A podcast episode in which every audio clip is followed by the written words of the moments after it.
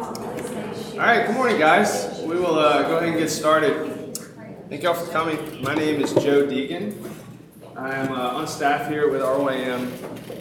And uh, before we get rolling, I'll tell you a little bit about myself so that you can know me uh, before we get into the lesson.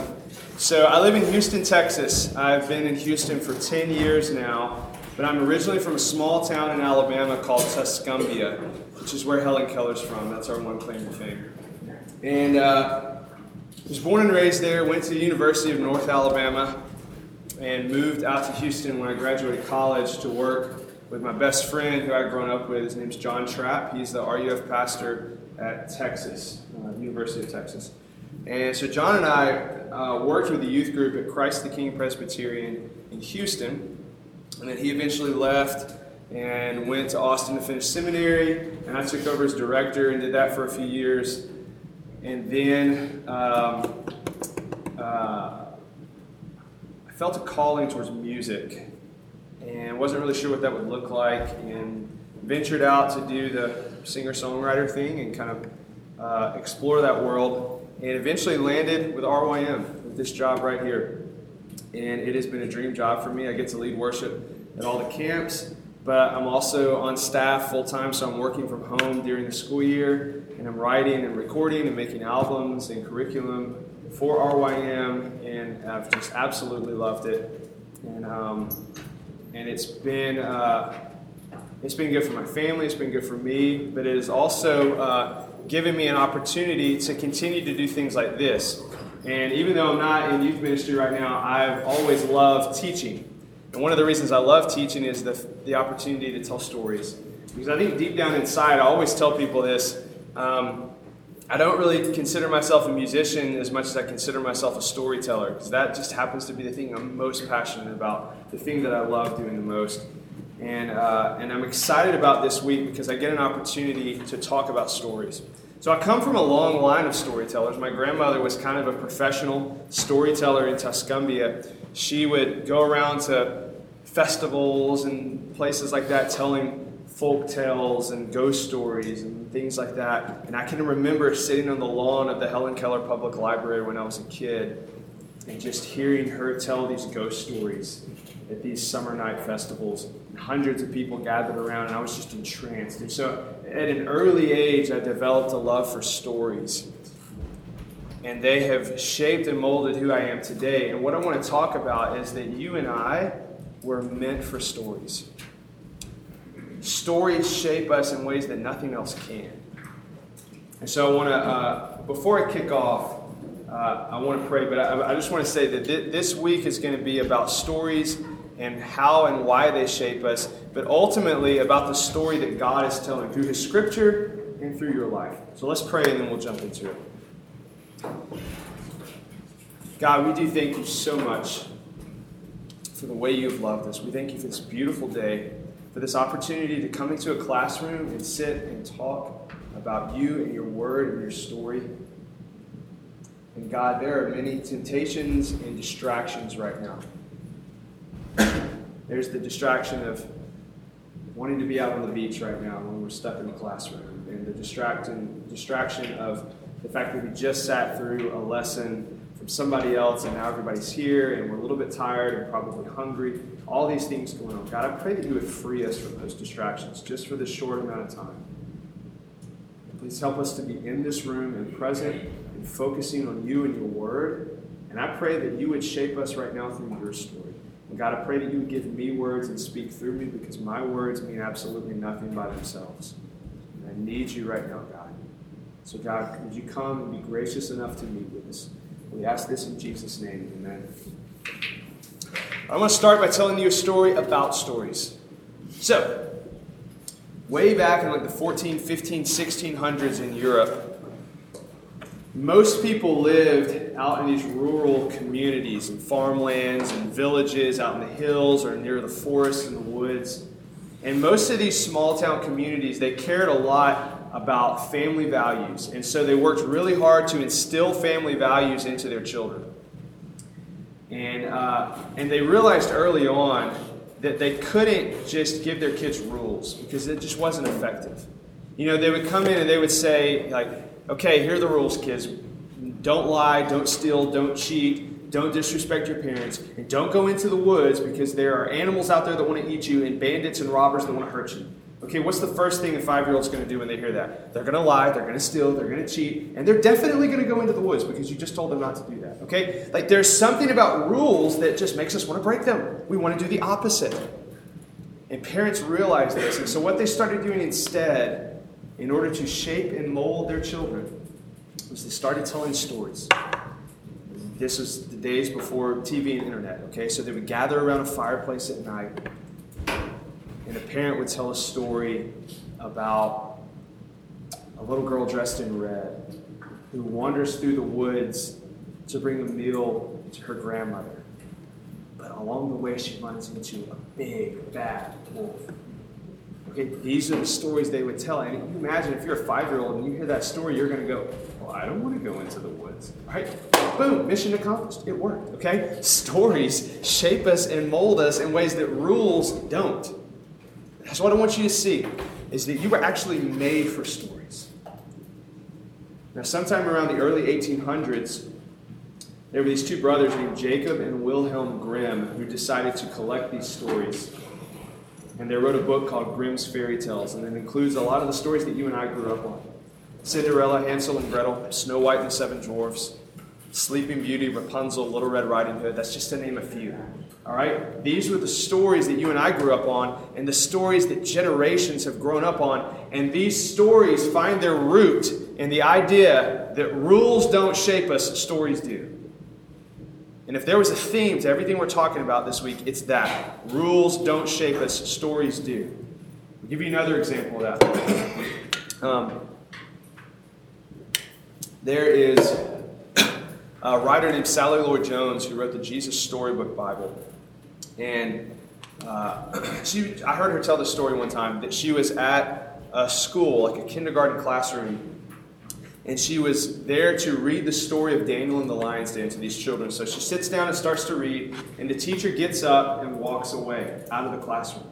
And she's just alone with these kids, and she's going, Oh, wow, okay. Well, I'm just going to keep reading. I'm sure she'll come back. Well, as she reads the story, she notices this little kindergarten girl, her eyes are this big, and she's just in awe of the story of Daniel and keeps scooting closer and closer to Sally until she's almost like up in her lap.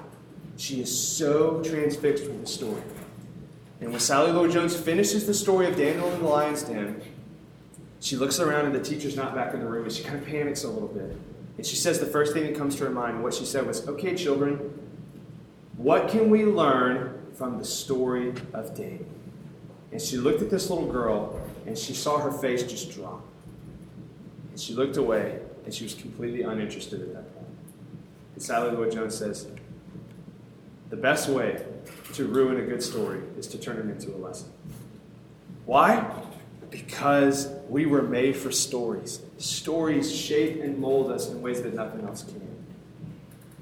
Turn in your Bibles to Genesis chapter 1. I'm not sure where that is. It is at the very beginning. Genesis chapter 1. We're going to read verses 26 and 27. so, God has just created everything out of nothing. He has created everything. And He said, It is good. But then He gets to this part that we're about to read, and this is the pinnacle of His creation. The best part, the part when He create, creates it, He looks at it and says, It is good, it is very good. That's what part He's creating.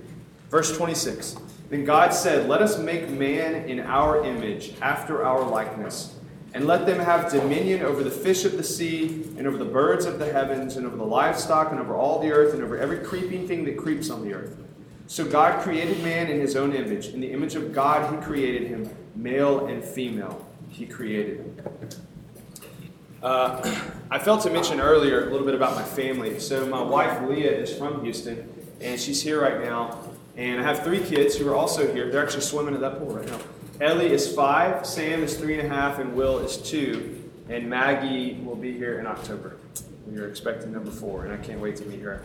But my middle son, Sam, is the one who looks the most like me. Uh, if you compare baby pictures, he's just like, you know, he's like me. It's kind of crazy. But there, there are more than just looks going on. He he shares a lot of kind of my makeup and the way I think about things. He is very imaginative and uh, artistic and creative, but he's also very scatterbrained, not very organized, has trouble paying attention. Like those are all like me. Those are my traits that he's just getting from me. But it goes beyond that, even just the way he thinks. There are certain little things that he does that kind of blow my mind that are just me all over. Uh, like when Sam was nine months old, he started doing this thing where he would sit down. He couldn't walk yet. He would sit down in the middle of a room, and I would sit behind him, and he'd just throw himself backwards, and I would catch him. And he'd just cackle and laugh and thought it was the funniest thing in the world. I'd never seen a baby do that before. And I'd sit him back up, and he'd sit there and just go, throw himself backwards. Oh, there goes my hat. And he would just think it was so funny. And he'd just do it over and over again. And I'd never seen a baby do that. And my parents came in town to visit one day, and I said, Mom, you gotta see this. Look at what Sam's doing. And he'd sit there and he'd throw himself back, he'd cackle and laugh. And I looked up at my mom, and she's just staring at me, going, uh, Joe, you used to do the exact same thing when you were that age. I said, You're making that up. She showed me a home video of little nine month old Joe Deegan sitting in the living room with my dad behind me, and I'd throw myself backwards and just cackle and laugh and think it was the funniest thing in the world. It was like a nine month old version of a trust fall, I guess. And my dad would catch me, and, and I was blown away because it was the exact same thing that Sam would do. I didn't teach Sam to do that, okay? It's not like I walked in and said, All right, Sam, it's time to do the little trust fall that your dad used to do when he was nine months old. I had no idea that I did that. But there was something in me that got transferred to Sam, and he started doing the same thing. Even little things like, like so. My mom was actually here the first week. Uh, this is our third week in a row here at the beach. But she was actually here two weeks ago, and we are out on the beach. And most kids like to play in the sand and stuff, or like surf in the water. And Sam would go up and he would kick the waves, and he would fight him and pretend like he was a superhero. And my mom was standing there, and she said, "Joe, you used to do the exact same thing when we went to the beach. It's like that's you." I don't know where he gets that. I didn't teach him that stuff. There's just something in Sam that kind of comes from me. And when people see Sam, they look at him and go, that boy is the spitting image of you. So when God says that we were made in his image, that's actually what I want you to have in mind. It's not just, we're not just talking about looks. We're talking about something much deeper. We, we share God's DNA. There's a part of him that is in us, that he put in us. And he said, It is good. It is very good. We bear his image. But two chapters later, that image is corrupted. It's ruined by the fall, and we fall under the curse. And so, instead of loving the things that God loves and hating the things that he hates, we begin to do the opposite of what we were made for. We begin to love the things that he hates and hate the things that he loves. But every now and then, we will see who we were meant to be, and that part of our image that was created in God will kind of shine through. And we will begin to love the things that He loves. And one of the places we see that most clearly is in our love for stories. When I was a youth pastor, I would teach Sunday school class every, every Sunday, and I used to joke with my students about this that I would be in the middle of a lesson and kind of kind of the meat, like maybe even the boring part of just like we got to, you know, we're kind of plodding along, and I could see their eyes glazing over, and I could see their heads dropping, and I could see them slowly fading away. And then I would say, This one time, every head would perk up, and every eye was locked in on me. Why? Because they knew that I was about to tell a story. You don't realize this, but you just did the exact same thing when I started telling that story, okay? because there is something inside of us that just wants to hear stories. And that's not a bad thing, that's a beautiful thing. We want to hear stories because we were made for stories. How many of y'all have seen Avengers Endgame? All right, for those of you who haven't seen it, let me tell you how it ends. Um, I'm just kidding, I won't do that. Uh, that would be really cool. Uh, I've grown to really like the Marvel movies. I think they're a lot of fun. I didn't grow up on superheroes or comic books or anything like that, but I think the Marvel movies are great movies and a lot of fun. The thing that blows my mind about Avengers Endgame is that it's the second highest grossing movie of all time, and it's maybe about to pass Avatar as the number one movie of all time. And the amazing thing is, is that that movie by itself is actually a terrible standalone movie. Like you can't just walk into that movie and like know what's going on. Like you're going to be completely lost. You have to have seen at least some of the movies before that. And yet, that movie is the second highest grossing movie of all time. You know what that tells me? It tells me that human beings everywhere love stories, even stories that take 11 years and 22 films to make. Okay? We love stories. We were created for stories. Stories shape us and mold us and move us in ways that nothing else can. So I want to talk about three things this morning. Number one, your life is a story. Number two, your story needs to be shared with others. And number three, your story needs to be shaped by God's story. So let's look at number one. Your life is a story. I was an English major in college, and I, can, I, I can't count the number of times I had multiple professors say to us that there are certain elements that every story has to have. And if a story doesn't have one of these elements, then it's not a story. So I'm going to give you three things. This is going to sound a little bit like an English lesson. Bear with me, okay? This has a point. This is important. I'm going to give you three things that every story has to have. And I made them all start with the letter C, and I'm super proud of myself for that because I'm an English major and I like alliteration, okay? So, the first thing every story has to have is construction. It has to have a beginning, a middle, and an end. It is constructed in a form. The second thing, it has to have characters, because characters form relationships that drive the narrative forward. And number three, it has to have conflict. It has to have a problem that needs to be fixed. If you don't have conflict, you don't have a story. Construction, characters, conflict. I want you to think about your life for a second. Your life has construction. You have a beginning, a middle, and an end. You were born, you live for a certain amount of time, and then that time comes to an end. We don't know when, but it does. Your life has construction. You have characters in your life. You are one of the characters in your, in your life. The main character, actually, in a lot of ways. And those characters are put in your life for a reason because they form relationships with you that help you walk through life. You are not just a collection of atoms that's thrown here by accident. You have actual characters in your life who come alongside you and form those relationships. And you have conflict. We, we talked about Genesis chapter 3 briefly. That when the fall happened, everything fell under a curse. And that means we have constant conflict. Conflict between you and the person sitting next to you, conflict between your neighbors, conflict between you and God conflict between you and creation and created things and the way we're constantly worshiping idols and created things, and in conflict within you and yourself. That's why we need peace in all these places. That's why our theme this summer is peace with God. But your life has conflict. Your life has construction, characters, in conflict. Why? Because your life is a story your life is a story. And that's what I want you to see. That you are not an accident. You're not just a collection of molecules that's kind of walking around on this earth and just kind of making do with what's in front of you. There is an actual narrative going on. Your life is a story, and it's part of a much bigger story that's being told. And you have to understand that you are part of that in order to move on. Number two, your story needs to be shared with others. There's a lady named Emily Esfahani Smith who says this When we want people to understand us, we share our story with them. And when we want to know who another person is, we ask them to share their story. So one day when I was a youth pastor, I had a kid that I was meeting with who was going through something really hard. And I was really intimidated uh, because I didn't know what to say to him or, or how to have this conversation. And I went to see a counselor friend of mine to get advice before I went into this meeting. And they said this to me, and I'll never forget this. This was like, this sticks with me every single day. He said, if you want to convince somebody of the truth, you have to get them to hear themselves say it out loud.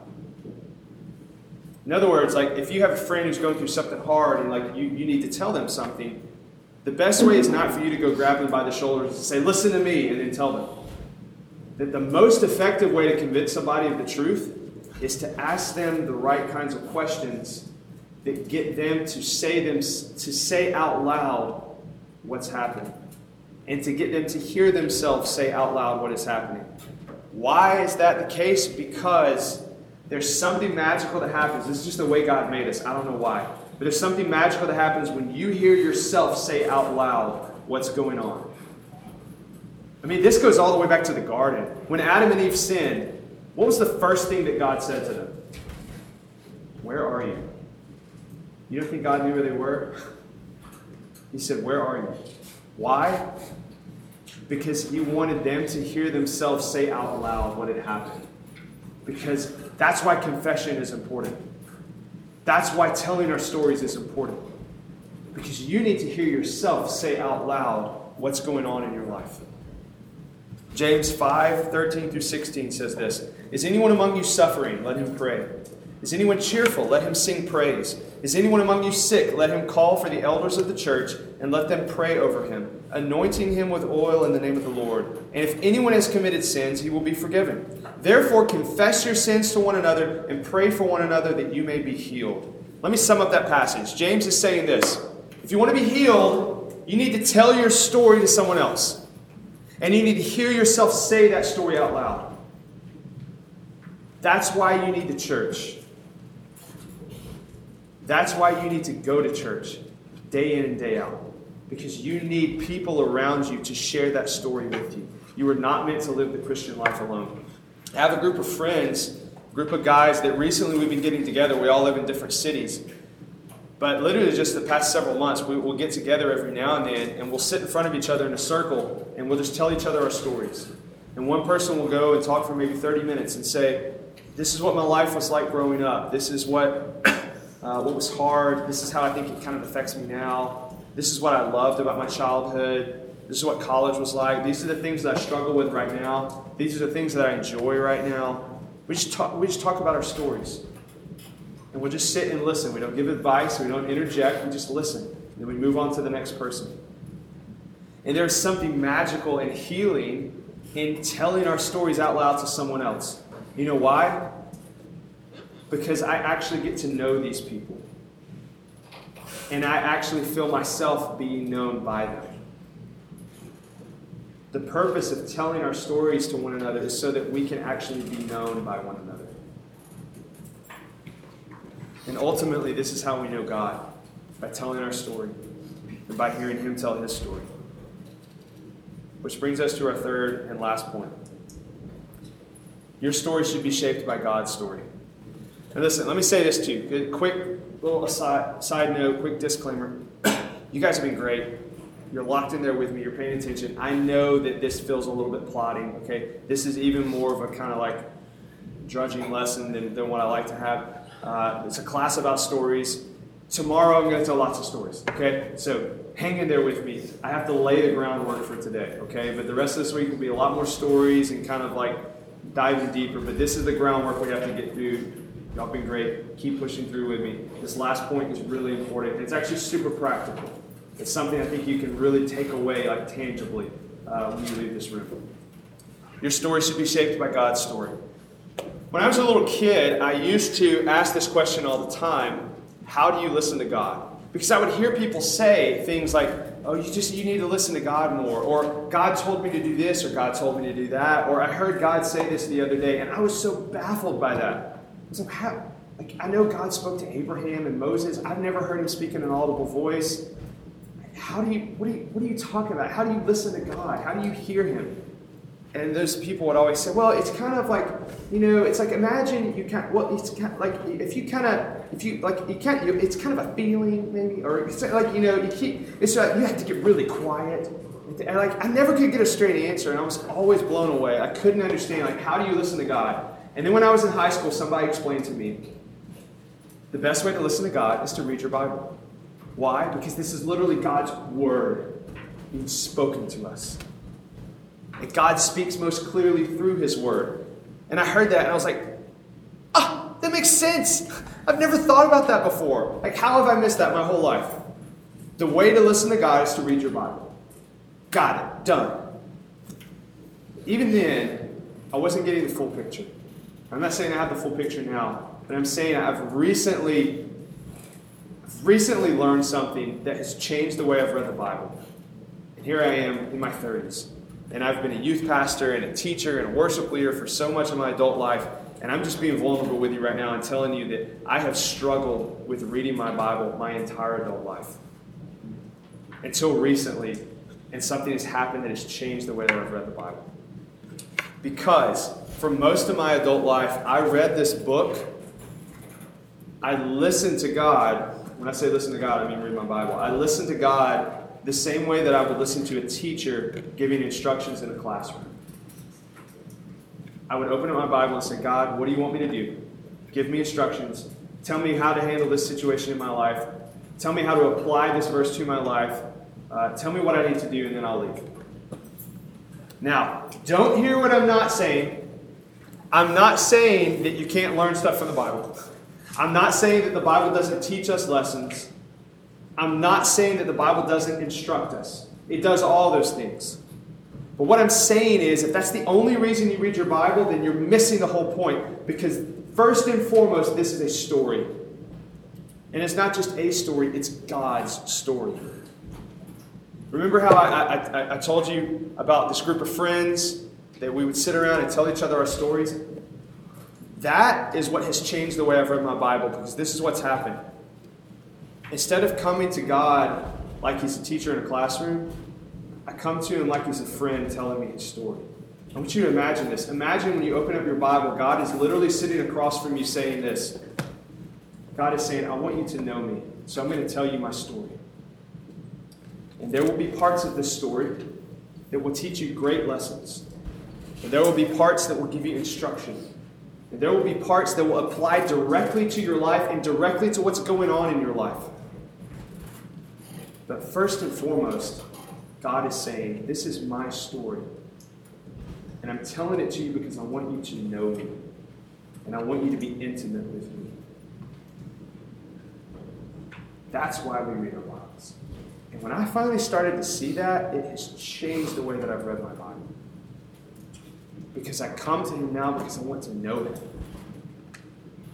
And look, like I said, there will be parts of this book that will apply directly to your life, and there will be parts that won't. I was recently reading through the book of Judges, and there's a story in there about this guy who's running away from an army. He goes and hides in this woman's tent, and he says, You have to hide me, this army's chasing me. And she says, Sure, sure, you can hide in here. In fact, you can go down and go to sleep if you want to. I'll keep you safe. And he goes, Thank you, I'm really tired. Lays down, goes to sleep. While he's sleeping, she grabs a massive tent peg, hammers it through his temple, and kills him in his sleep. And I read that story and I thought, application to my life is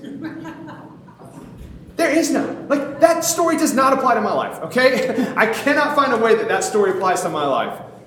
And you know what? It doesn't. And that's okay. Because ultimately, this book is not about me, and it's not about you, it's about God. God is the main character. And this is God telling you his story because he wants you to know him. And he gave us that story in Judges for a reason. Because it's part of a bigger story. And that's why it's important to read the Bible in context. If you just jump into Avengers Endgame, you're going to miss like the whole story that's going on. That's why you have to get the big picture. The same is true of the Bible. If you just jump into that story in Judges, you're going to be like, this is the craziest book I've ever read. It is, by the way, okay? But you have to see the big picture, the whole context, the massive story that God is telling. God is telling you this story so that you can know Him better. And the last thing I'm going to say is this you need to listen to His story every day.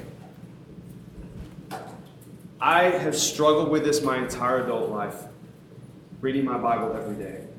And I realized something about myself recently.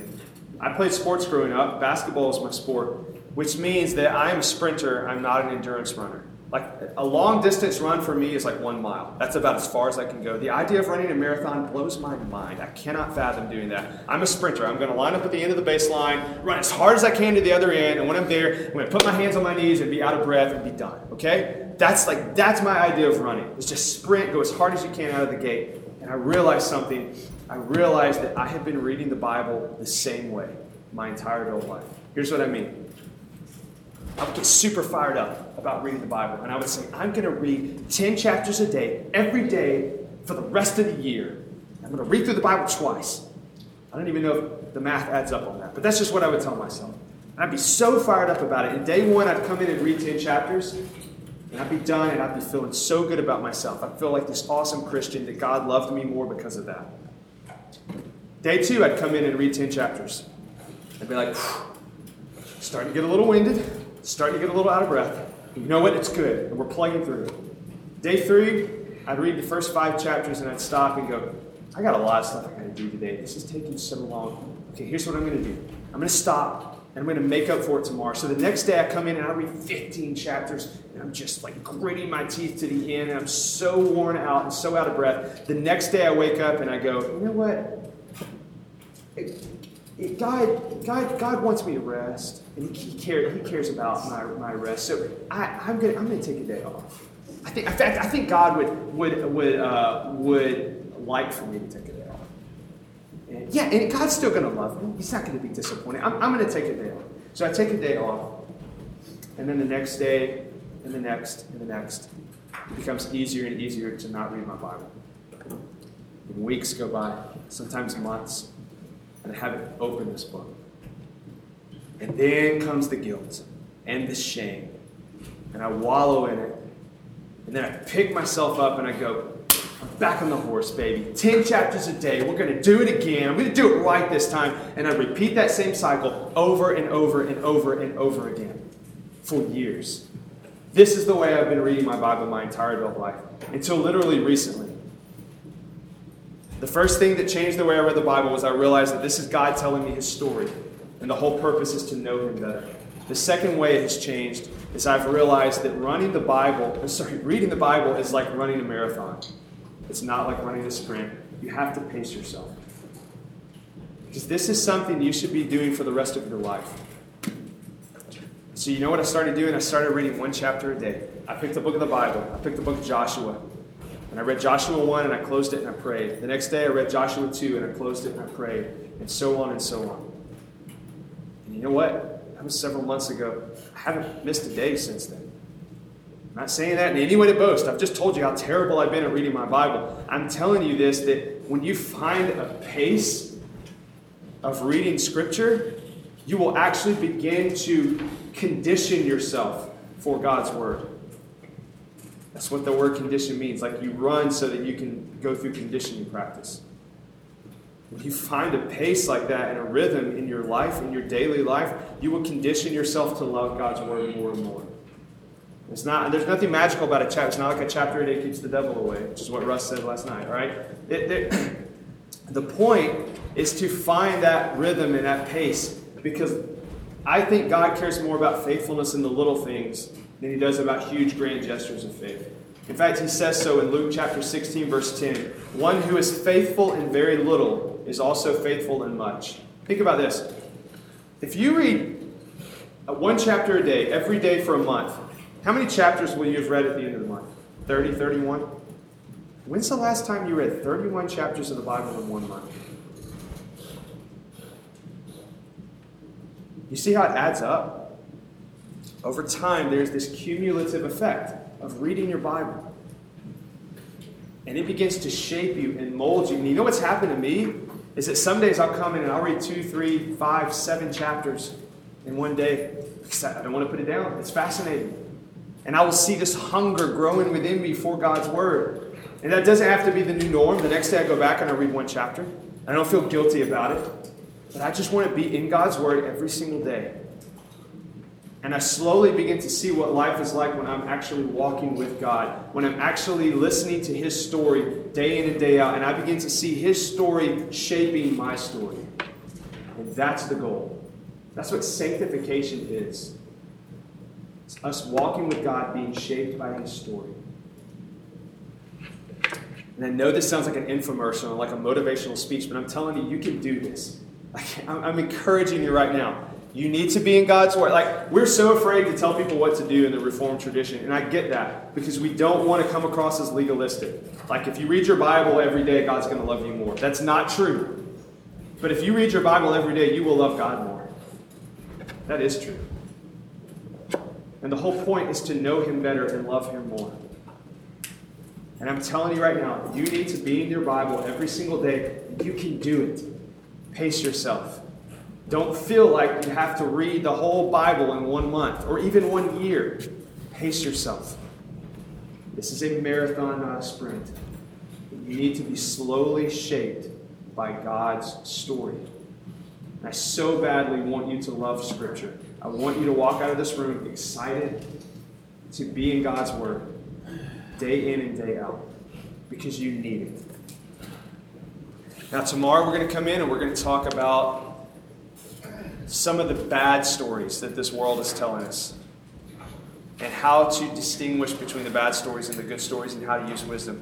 Thank you for sitting in there. I know today was kind of plodding and long, but I hope that there were practical things you can take away. I also hope that a groundwork was laid so that we can continue talking about stories the rest of this week. Thank you guys. Let me pray. Heavenly Father, you have been so good to us. So good to us, in fact, that you made yourself known by telling us your story. God, would you help us to see that you are the main character of that story? That that story is all about you. and You are the hero of that story, and you are the hero of our stories. So, would you deliver us from the temptation to save ourselves? Would you deliver us from the temptation to be our own heroes and to be the ones who, who go through this life with power and pride?